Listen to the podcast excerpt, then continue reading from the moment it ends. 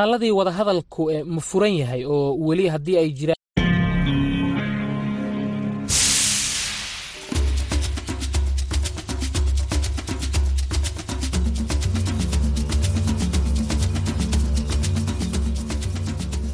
Hii ni idhaa ya Kiswahili ya Sauti ya Amerika, VOA, ikitangaza kutoka Washington DC. Karibuni katika matangazo yetu ya nusu saa yanayoanza saa 12 na nusu jioni saa za Afrika ya Kati na saa 1 na nusu usiku kwa saa za Afrika Mashariki. Tunasikika kupitia Citizen Radio nchini Kenya, RFA nchini Tanzania na 93.7 FM Kaya Mombasa, na bila kusahau FM za VOA 107.5 Nairobi na 107.8 Mombasa, 102.8 Lubumbashi, 96.2 Goma, 97.4 Bukavu na 97.7 Kisangani nchini DRC na 104.3 Kigali, Rwanda.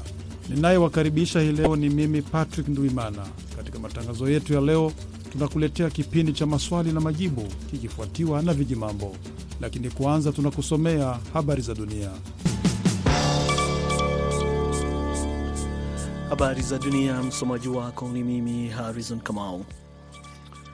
Makamu rais wa Marekani Kamala Harris amesema leo kwamba utawala wa Biden umefikia uamuzi rasmi kwamba Rusia imetekeleza ukatili dhidi ya ubinadamu kwa uvamizi wake nchini Ukraine wa takriban mwaka mmoja. Harris ambaye aliwahi kuwa mwendesha mashtaka alisema katika mkutano wa usalama mjini Munich kwamba wamekusanya ushahidi wa kutosha pamoja na kufahamu viwango vya kisheria na kwa hivyo hawana shaka kwamba ukatili dhidi ya ubinadamu umetekelezwa. Ameongeza kusema kwamba wale wote walioshiriki kwenye ukatili huo pamoja na viongozi walioamuru watawajibishwa kwa mujibu wa sheria. Matamshi ya Haris yamekuja wakati viongozi wa mataifa ya magharibi wanakutana mjini humo ili kutathmini kuhusu vita hivyo vibaya zaidi barani Ulaya tangu kumalizika kwa vita vya pili vya dunia. Washington inatumai kwamba itaweza kumtenga rais wa Rusia Vladimir Putin pamoja na kuchukua hatua za kisheria ili kuwaajibisha maafisa wa serikali yake kupitia vikwazo pamoja na mahakama za kimataifa. Wakati huo huo, rais wa Ukraine Volodymyr Zelensky, wakati akihutubia mkutano huo wa Munich kwa njia ya video, amesema kwamba hakuna njia nyingine ila ushindi wa taifa lake kwenye mapigano hayo. Amesema kwamba kila mara Russia inalenga silaha dhidi ya Ukraine ni sawa na kuielekeza kwa jirani zake. Maelfu ya wafanyakazi kutoka umoja wa chama cha wafanyakazi nchini Tunisia, UGTT, mapema leo ameingia mitaani katika miji minane nchini humo kulalamikia sera za Rais Kais Saied, wakimshutumu kwamba sera zake ambapo zinajaribu kukandamiza uhuru wao, zikiwemo haki za kuwa wanachama wa umoja huo. Kwa mujibu wa shirika la habari la Reuters, maandamano ya leo ni mwendelezo wa mivutano kati ya umoja wao na utawala wa Said kufuatia kukamatwa kwa watu wanaopinga serikali wakiwemo wanasiasa, wanahabari, majaji wawili pamoja na maafisa wa ngazi ya juu wa UGTT. Ukamataji huo umezua wasiwasi wa kuendelea kwa msako dhidi ya wapinzani na kupelekea ofisi ya Umoja wa Mataifa ya haki za binadamu kuomba kuachiliwa mara moja kwa wale waliozuiliwa. Mmoja wa viongozi wa chama hicho Othman Jalouli, wakati akihutubia waandamanaji, amesema kwamba serikali ya Said ina nia ya kuzima sauti ya umoja wao. Baadhi ya miji iliyoshiriki kwenye maandamano hayo ni pamoja na Janduba, Tezoa, Monastir, Bizete, Kaserin, Kairouan na Nibiul. Maandamano zaidi yamepangwa katika siku zijazo kwenye miji zaidi. Unaendelea kusikiliza idhaa ya Kiswahili ya Sauti Amerika moja kwa moja kutoka hapa Washington DC. Tunaendelea nazo habari muhimu za dunia.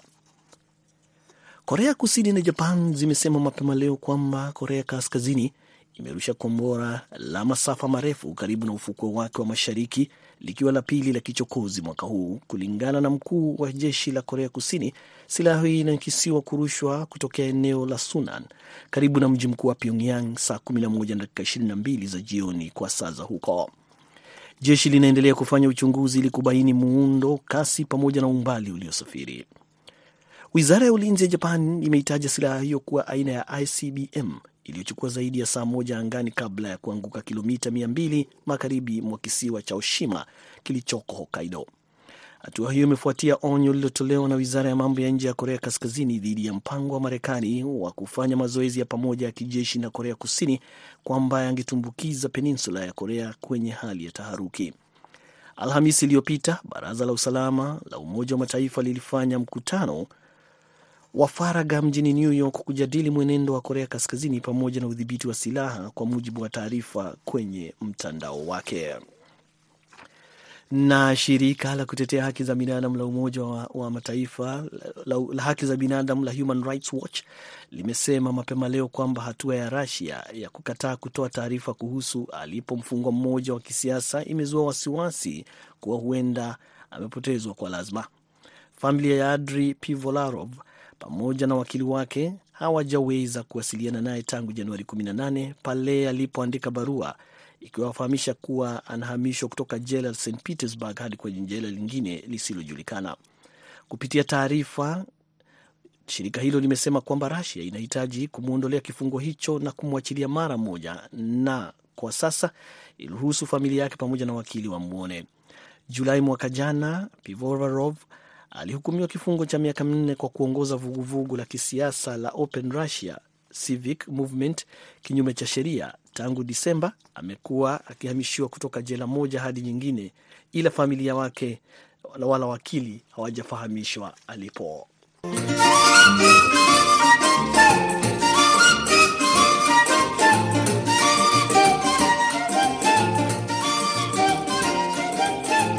Maswali na majibu.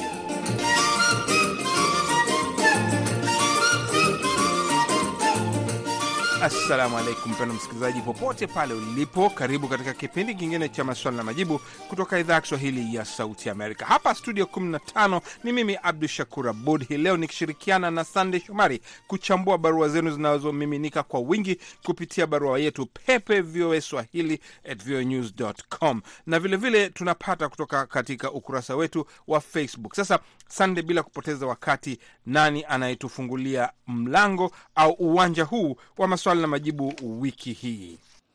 Asante Abdu Shakur Abud, na aliyebahatika kwa hii leo kutufungulia kipindi si mwingine ni wewe Juma Makamba.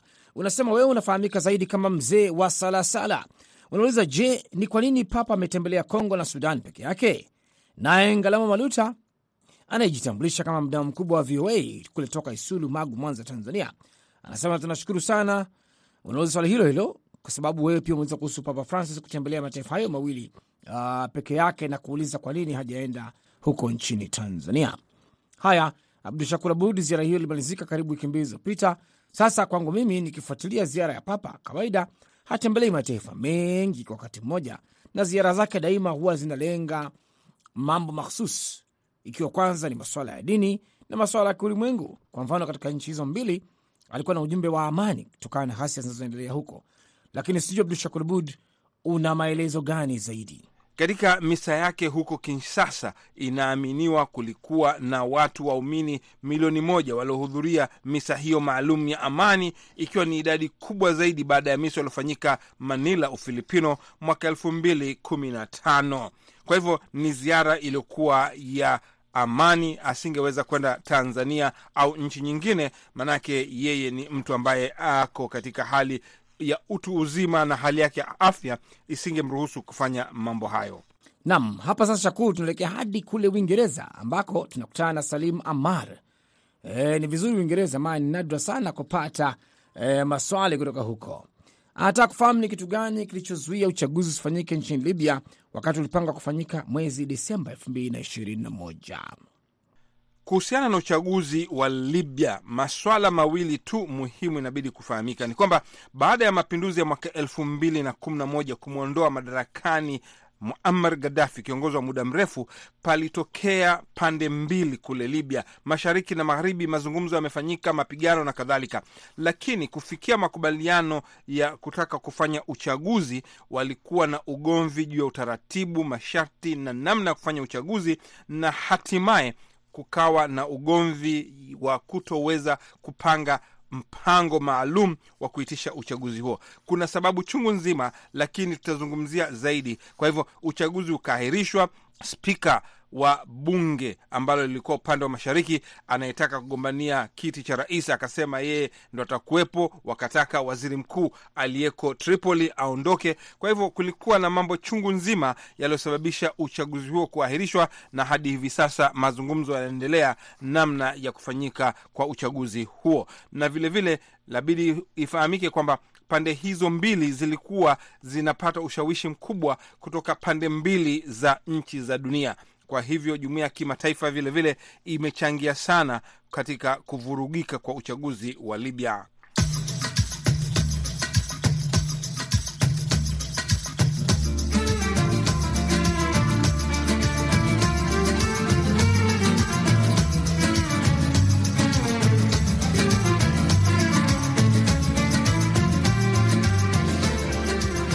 Nam, hivi sasa kupitia barua pepe zetu, zamu ni yako Faraja, unafahamika zaidi kama mzungu feki. Haya, unasema kwa kule Kitambuka, mtaa Muhalulo, Manyovu, Tanzania. Unauliza, je, mnasoma ili kuelimika au mnasoma ili mpate ajira? Kwa maana unaongezea kusema kwamba watu wanasota mitaani, na zaidi unasema wale waliosoma pamoja na ambao hawajasoma vya kutosha tayari washapiga hatua kadhaa. Haya, kwa hakika Abdu Shakur, hili ni swali ambalo ni kiboko Sijui wewe unasemaje? Ni swala gumu kabisa, lakini tutalijibu kadri tuwezavyo. Wataalamu wa elimu wanasema umuhimu wa kusomesha watoto sio tu kuhakikisha maisha yao ya baadaye, lakini kwa ujumla kwa ajili ya jamii na kuhakikisha wataweza kuchangia katika maendeleo ya taifa lao na dunia kwa ujumla. Elimu inabidi, wanasema, kupatiwa mtu nafasi ya kufahamu haki zake, kushiriki katika uchaguzi, kuchagua viongozi wazuri na kupanga maisha yao. Kwa hivyo anaweza kufahamu. Misingi ya elimu ni kuweza kufahamu mambo yanayotokea duniani, mazingira na kadhalika, kuweza kujua kusoma na kuandika. Ya hayo ndio msingi wa kupata elimu.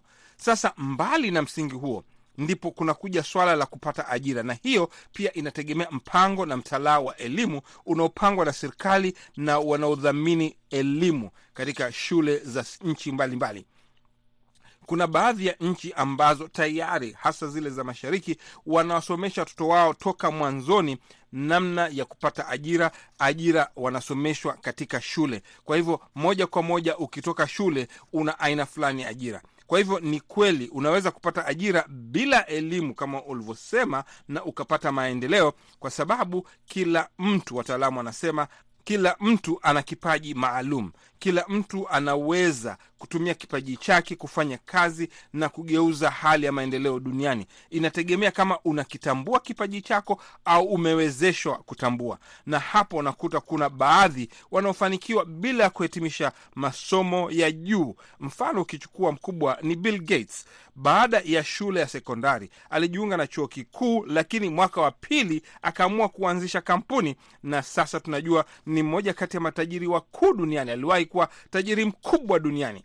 Kuna matajiri wengine kama yeye ambao hawakupata masomo hata kidogo kule Afrika Magharibi, Nigeria na kadhalika, na wao ni matajiri wakubwa. Kwa hivyo elimu msingi wake ni kujiendeleza kimaisha, kufahamu maendeleo yanavyofanyika, lakini sasa ajira ni jambo jingine kabisa ambalo linabidi kupangiwa mpango wake na sera zake kuweza kuhakikisha watoto wanaomaliza shule wanaomaliza shule za uh, vyuo vikuu wanapata ajira. Ajira inabidi kubuniwa na makampuni kulingana na maendeleo ya nchi, lakini ni muhimu sana kupata elimu kwanza.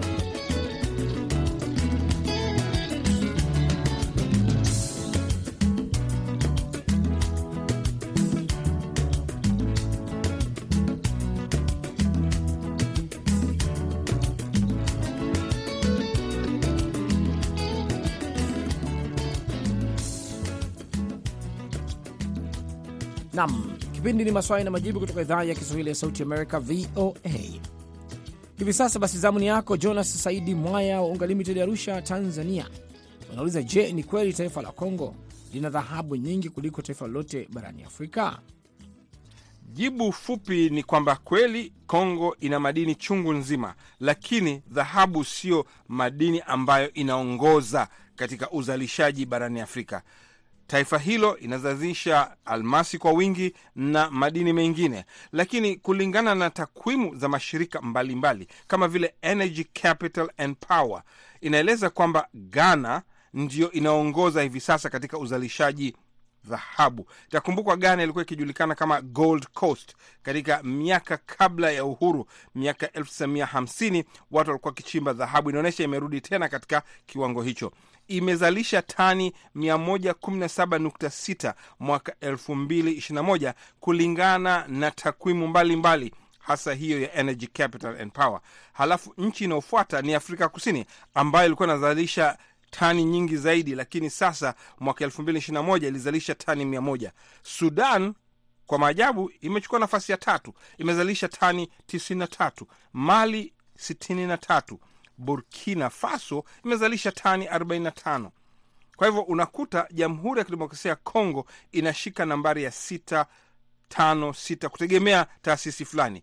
Kwa mfano, Research Gate inasema Tanzania imezalisha madini zaidi mwaka elfu mbili na ishirini na moja ya dhahabu kuliko DRC. Kwa hivyo DRC katika upande wa dhahabu iko nyuma kidogo kulinganishwa na mataifa ya Afrika. Nam, muda unakwenda mbio kwelikweli. Studio nambari 15 Sauti Amerika, Washington DC. Hivi sasa anavuta ujumbe wake Mpelwa Sekela Nyanda Walulembela, Tanzania. Unauliza, je, nchi ya Saudi Arabia huwa ina raisi? Na kama kuna rais anaitwaje na anatawala kwa muda gani? Kwa kweli ninavyofahamu, Shakuru, hili ni taifa la kifalme, haina raisi, lakini nikuachie wewe. Swala zuri. Kulingana na ukurasa rasmi wa serikali ya Saudi Arabia ni kwamba taifa hilo la Mashariki ya Kati liko chini ya utawala wa kifalme. Mfalme wake ndiye waziri mkuu anayesimamia utekelezaji wa sheria na sera za serikali na siasa zake, akisaidiwa na baraza la mawaziri. Mwana mrithi wa mfalme huchaguliwa na mfalme mwenyewe ili kumsaidia vilevile vile katika kazi zake, na ndiye kiongozi wa pili madarakani. Mfalme pia anapata ushauri kutoka baraza la kikatiba Majlis al Shura, ambalo hupendekeza sheria na kanuni mpya na marekebisho ya sheria za nchi. Lina wajumbe 150 wanaoteuliwa na mfalme kwa kipindi cha miaka minne. Taifa lina majimbo 13 yanayoongozwa na magavana na naibu gavana, na kila jimbo lina baraza lake la utawala na linajihusisha na maendeleo ya jimbo hilo. Kwa hivyo, kwa ufupi, hakuna rais nchini Saudi Arabia kwa ujumla, lakini nchi nyingi za kifalme zinakuwa hazina rais. Kunakuwa na waziri mkuu. Rais anakuwa ndo kama rais, ndo kiongozi mkuu wa taifa, halafu waziri mkuu anaongoza shughuli za serikali. Lakini hapa Saudi Arabia waziri mkuu ni mfalme mwenyewe.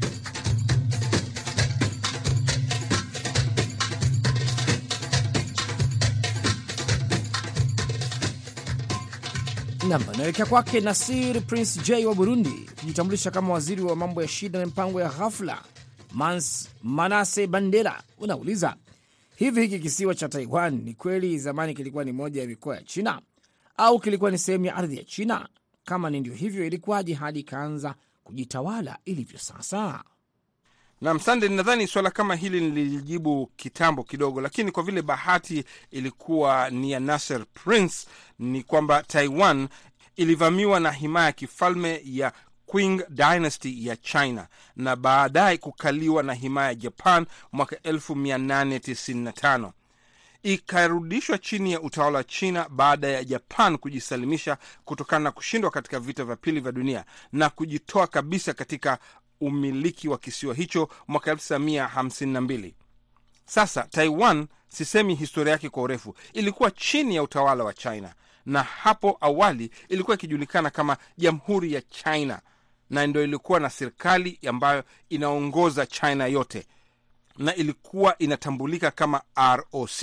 Lakini mwaka 1949 vita vya wenyewe kwenyewe vilizuka China bara na serikali iliyokuwa ikiongoza ROC ilikuwa ya kizalendo inayosimamia sera za kidemokrasia, ikakimbia ikahamia Taiwan na chama cha kikomunisti kikanyakua madaraka China bara na hapo kuundwa Jamhuri ya Watu wa China PRC, na kwa muda mrefu kutojali maendeleo yaliyokuwa yakifanyika Taiwan. Lakini Taiwan kimya kimya, polepole, chini ya wafanyabiashara na serikali ikafuata siasa huru za biashara huru, mfumo wa demokrasia na masoko huru, ikanawiri haraka sana kiuchumi na kuwa na nguvu na kujitenga rasmi na China PRC, Jamhuri ya Watu wa China. Na hapo mwaka 1971 hata hivyo Umoja wa Mataifa ulipiga kura na kutambua PRC kama mwakilishi wa eneo hilo lote China, lakini Taiwan ikaendelea kudai kuwa wao ndo wawakilishi wa China. Lakini baada ya hapo na baada ya China kufuata mfumo wa kidemokrasia mwanzoni mwa miaka 1990 nguvu za Taiwan zikapunguka kabisa. Beijing ikapitisha sheria ya taifa moja na kutaka mataifa yote ya duniani kutotambua jimbo hilo la Taiwan, likidai kwamba ni jimbo sehemu ya nchi hiyo. Kwa hivyo hivi sasa Taiwan inatambuliwa na mataifa 13 tu kati ya 197 ya Umoja wa Mataifa. Kwa hivyo ilikuwa sehemu fulani ya China, lakini ikajitenga na mpaka hivi sasa inajichukulia kwamba ni taifa ambalo halijatambuliwa rasmi na Umoja wa Mataifa kuwa ni taifa huru. Sande Shomari, muda naona unamalizika, sina budi kuaga wasikilizaji wetu. BMJ Muridhi namwona yuko kando hapa, anasubiri kuingia kuchukua hatamu kutuletea wakati gani? Ni wakati wa kuletea vituko, maajabu, sarakasi na hata vitimbi vya wiki. Ni wakati wa viji mambo. Mimi ni BMJ Muridhi.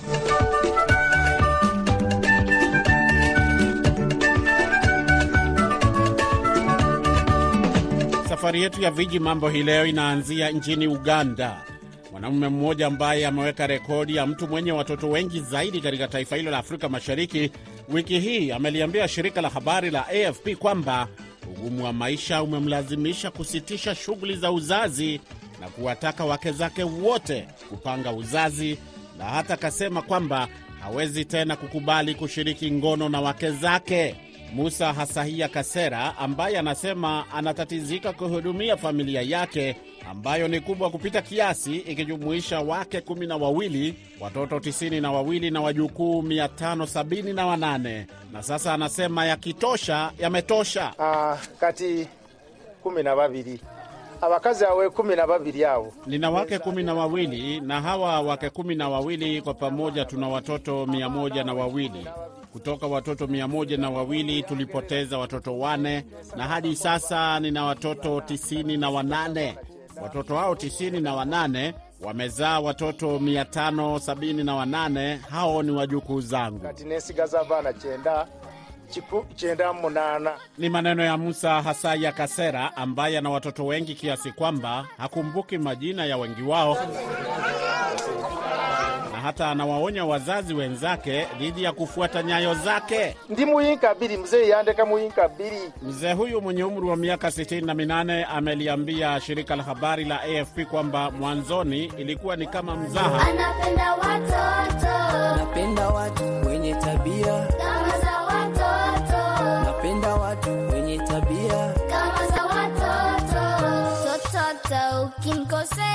bado atakupenda. lakini sasa hili limekuwa ni tatizo kubwa, na anaeleza kuwa wake zake wawili waliondoka kwa sababu hakuweza kumudu mahitaji ya msingi kama vile chakula, elimu na mavazi, na kwamba hivi sasa wake zake wanafanya uzazi wa mpango ili kuzuia familia kuongezeka zaidi. by'okulwala Anasema wake zangu wanatumia dawa za uzazi wa mpango, lakini mimi sitaki, sitarajii kupata watoto zaidi, kwa sababu nimejifunza kutokana na kitendo changu cha kutowajibika na kuzaa watoto wengi ambao siwezi kuwatunza. Wengi wa watoto na wajukuu wa Hasaya wanaishi kwa nyumba iliyochakaa au katika takriban vibanda ishirini na viwili vya udongo vilivyoezekwa kwa nyasi na mara nyingi hukejeriwa na watoto wengine. Historia fupi, msikilizaji, ni kwamba alioa mke wa kwanza mwaka wa 1972 kwenye sherehe ya kitamaduni, wakati huo akiwa na umri wa miaka 17, na mtoto wake wa kwanza Sandra Nabwire alizaliwa mwaka mmoja baadaye. Baada ya hapo wengine walizaliwa wakafuatwa na wengine na wengine na wengine. Na kufika zaidi ya mia moja, lakini sasa anajuta, na hata baadhi ya watoto wake wa kiume wanasema hawawezi kuiga mfano wake. Uh, you know, I should not have a family like this one. Msikilizaji, tukiachana na hayo ya mwanamume mmoja mwenye watoto zaidi ya mia moja na wawili kutoka kwa wanawake tofauti tofauti, Tuangalie kwingineko. Mbwa mmoja nchini Ureno amewashangaza wengi baada ya kupitisha umri wa miaka 30 tangu azaliwe. Ajabu hata zaidi, msikilizaji, ni kwamba Bobi ambaye amekuwa kivutio cha watalii kutoka kote duniani alinusurika kifo alipokuwa mchanga, kwa mujibu wa wamiliki wake ambao walizungumza na shirika la habari la Reuters. Anasema Bobi ndiye pekee aliyeokoka, na kadri miaka ilivyosonga, sikuwahi kufikiria kwamba angeweza kuishi zaidi ya miaka 30. Bobi alivunja rekodi na bado yuko nasi hadi leo. Sasa Bobi ametambuliwa na the Guinness Book of World Records kuwa mbwa mzee zaidi duniani na kuvunja rekodi ya karibu karne nzima iliyokuwa inashikiliwa na Blue, mbwa wa Australia aliyefariki mnamo mwaka wa 1939 akiwa na umri wa miaka 29 na miezi mitano. Msikilizaji, kwa kawaida mbwa huishi wastani wa miaka kumi na mitatu kabla hajafariki kutokana na uzee. Na kwa hayo kuhusu mbwa waishio kwa zaidi ya miaka 30 na bado wako nasi hapa duniani kwa sasa. Naona muda wangu hapa studio unaniambia ning'atuke. Makala haya hutayarishwa na kuletwa kwako nami BMJ Mridhi, na kabla sijaondoka, kama ilivyo desturi, na kuacha na kauli yetu ya wiki hii kwamba uzee si ugonjwa. Kisa na maana, dunia imejaa viji mambo. Oh,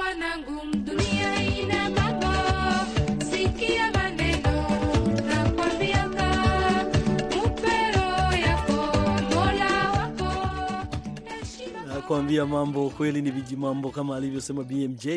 Umbwa huyo mwenye miaka zaidi ya thelathini, wanasema kila mwaka kwa umbwa, mwaka mmoja ni kama miaka saba ya binadamu. Kwa hivyo yule umbwa kama ni binadamu, basi angekuwa na miaka zaidi ya mia mbili na kumi. Ni viji mambo tu kutoka idhaa ya Kiswahili ya Sauti Amerika. Basi kabla ya kumaliza matangazo yetu hivi leo, kwanza tupate muktasari wa habari. Makamu wa rais wa Marekani Kamala Harris amesema leo kwamba utawala wa Biden umefikia uamuzi rasmi kwamba Rusia imetekeleza ukatili dhidi ya ubinadamu kwa uvamizi wake nchini Ukraine wakati takriban mwaka moja. Harris ambaye alikuwahi kuwa mwendesha mashtaka amesema katika mkutano wa usalama mjini Munich kwamba wamekusanya ushahidi wa kutosha kwa pamoja na kufahamu viwango vya kisheria na kwa hivyo hawana shaka kwamba ukatili dhidi ya ubinadamu umetekelezwa. Ameongeza kusema kwamba wale wote walioshiriki kwenye ukatili huo pamoja na viongozi waliowaamuru watawajibishwa kwa mujibu wa sheria. Maelfu ya wafanyakazi kutoka umoja wa chama cha wafanyakazi nchini Tunisia, UGTT, mapema leo wameingia mitaani katika miji minane nchini humo kulalamikia sera za Rais Kais Saied, wakimshutumu kwa sera zake ambapo anajaribu kukandamiza uhuru wao zikiwemo haki za kuwa wanachama wa umoja huo. Kwa mujibu wa shirika la habari la Reuters, maandamano ya leo ni mwendelezo wa mivutano kati ya umoja wao na utawala wa Said kufuatia kukamatwa kwa watu wanaopinga serikali yake. Korea Kusini na Japan zimesema mapema leo kwamba Korea Kaskazini imerusha kombora la masafa marefu karibu na ufukwe wake wa mashariki likiwa la pili la kichokozi mwaka huu. Kulingana na mkuu wa jeshi la Korea Kusini, silaha hiyo inakisiwa kurushwa kutokea eneo la Sunan karibu na mji mkuu wa Pyongyang saa 11 na dakika 22 za jioni kwa saa za huko. Jeshi linaendelea kufanya uchunguzi ili kubaini muundo, kasi pamoja na umbali iliyosafiri. Wizara ya ulinzi ya Japan imetaja silaha hiyo kuwa aina ya ICBM iliyochukua zaidi ya saa moja angani kabla ya kuanguka kilomita 200 magharibi mwa kisiwa cha Oshima kilichoko Hokkaido. Shirika la kutetea haki za binadamu la Human Rights Watch limesema mapema leo kwamba hatua ya Russia ya kukataa kutoa taarifa kuhusu alipo mfungwa mmoja wa kisiasa imezua wasiwasi kuwa huenda amepotezwa kwa lazima. Familia ya Adri Pivovarov pamoja na wakili wake hawajaweza kuwasiliana naye tangu Januari 18 pale alipoandika barua ikiwafahamisha kuwa anafahamishwa amehamishwa kutoka jela la St Petersburg na kupelekwa kwenye jela lisilojulikana. Na wakala wa Uturuki wa mcheza soka maarufu kutoka Ghana aliyewahi kuichezea timu ya Chelsea Christian Atsu amesema kwamba amepatikana akiwa amekufa chini ya vifusi vya jengo lililoporomoka kusini mwa Uturuki kufuatia tetemeko la ardhi la hivi karibuni. Murat Uzun Mehmet amewaambia wanahabari mjini Hete ambako mwili wake umepatikana. Hizo zilikuwa ni, ni habari kwa kifupi tu, na hapo ndipo tunafika mwisho wa matangazo yetu hivi leo. Jina langu Harrison Kamau. Na hapo ndiyo tunafikia mwisho wa matangazo yetu ya leo kutoka idhaa ya Kiswahili ya Sauti ya Amerika. Msikose kuungana nasi hapo kesho kama kawaida ifikapo saa 12 na nusu jioni saa za Afrika ya Kati na saa 1 na nusu usiku kwa saa za Afrika Mashariki. Kwa niaba ya wote walioshiriki na kufanikisha matangazo ya leo, mimi ni Patrick Ndwimana nikiwatakia usiku mwema kutoka hapa Washington DC.